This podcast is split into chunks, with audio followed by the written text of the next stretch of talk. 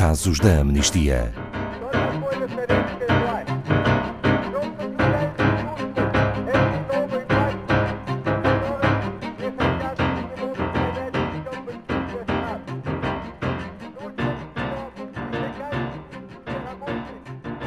Os números não contam as histórias, mas dão-nos um retrato da dimensão da violência. São aproximadamente 9 milhões as mulheres que, na União Europeia, foram violadas antes de terem 15 anos. O número é chocante e há falhas na legislação que alimentam a percepção de que é responsabilidade de quem é vítima do crime proteger-se. Boa tarde, Paulo Fontes, da Amnistia Internacional Portugal. Pode-nos contar sobre países que estão a dar bons exemplos e também aqueles cujas oportunidades estão a ser desperdiçadas para mudar este estado de coisas? Sim, boa tarde Ana Paula, boa tarde a todos os ouvintes. Uh, portanto, 9 milhões de mulheres que abaixo dos 15 anos foram violadas, uh, foram na, violadas União Europeia. na União Europeia. Uh, é de facto para começarmos o programa com, com algum estado de choque. no entanto, é como, é como diz Ana Paula, há, há bons exemplos temos agora 10 países como bons exemplos. Agora, porque recentemente entrou a Suécia, portanto, antes tínhamos a Inglaterra, o País de Gales, a Escócia, a Irlanda do Norte e a República da Irlanda. Uh, tínhamos também a Bélgica, Chipre, Luxemburgo, a Alemanha e a Islândia. E recentemente a Suécia uh, aprovou também a nova lei do consentimento, mais especificamente a 23 de maio, portanto, foi, foi mesmo há pouco tempo. O que é esta nova lei do consentimento? No fundo, é uh, a lei que vai mais de encontro à, à Convenção de, de, Istambul, e que já vamos falar uh, sobre, sobre ela um bocadinho, um, ehm, e que coloca uma maior proteção na definição legal de violação uh, e nos casos de violação. Não podemos estar a aferir o crime pelo comportamento da vítima, não é? Temos que aferir o crime pelo comportamento de quem... Do agressor. Do agressor. Portanto, é, é isso que, que esta lei muda fundamentalmente. A Convenção de Istambul diz isso mesmo. Uh, a definição legal de violação, com base na ausência de consentimento, é de facto um, um padrão reconhecido internacionalmente pela Convenção de Istambul. Paulo Fontes, uh, alguns bons exemplos e oportunidades desperdiçadas. Uh, muitas oportunidades desperdiçadas também, por exemplo, entre os países nórdicos, que até vemos muitas vezes como, como bons exemplos da igualdade de género.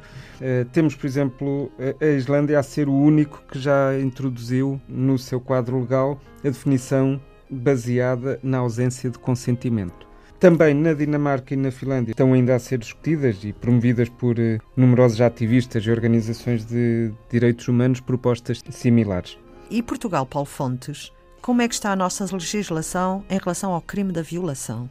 O Código Penal português eh, entende o crime de violação como uma referência à violência, à ameaça ou ao ato de constranger de alguma forma.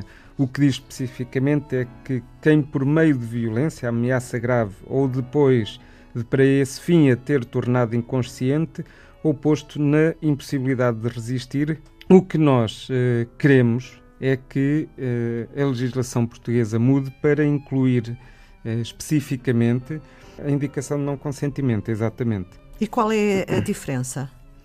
A diferença é, é precisamente entender que pode haver violação sem ser exercido qualquer tipo de violência, nem constrangimento, nem coação, não é? Portanto, basta não haver consentimento, é isso que nós dizemos. Um, no fundo, como a legislação está agora, uh, faz depender a análise do contexto de um comportamento ativo da vítima ou, ou demonstrar que foi constrangida a. No entanto, temos uh, vários estudos científicos que demonstram isso mesmo que a Ana Paula estava a dizer, que muitas vezes as pessoas, quando estão uh, a ser vítimas deste, deste tipo de situação e de violação, uh, sofrem de um estado biológico que é chamado a paralisia voluntária, que é, no fundo, uma reação, dizem os investigadores científicos, normal do ponto de vista biológico, quando ocorre uma situação de grande stress e de violação. E, portanto, a inexistência de, de uma resistência não significa consentimento. E, portanto, está, está mesmo amplamente demonstrado que muitas vezes as vítimas não reagem durante o ataque, seja, uh, seja conscientemente ou intuitivamente.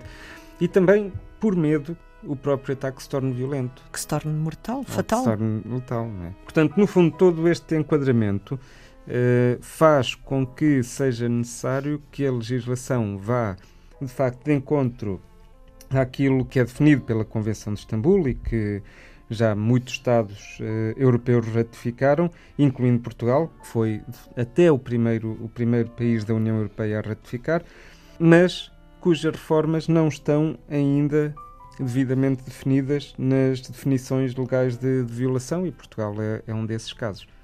Paulo Fontes e a Amnistia Internacional de Portugal está eh, a fazer. Não, nós estamos a pedir aos, aos legisladores portugueses que balizem de forma mais segura e mais eficiente na lei as proteções e garantias das pessoas viverem livres de violação, eh, incluindo a definição de ausência do consentimento no crime de violação. Portanto, é preciso que a lei especifique mesmo que eh, a definição legal de violação dependa não só do uso de violência, mas também da falta de consentimento. E que essa definição seja expressa e clara, que não abra portas a leituras de jurisprudência distintas. Obrigada, Paulo Fontes. Saiba mais sobre este e outros casos em amnistia.pt.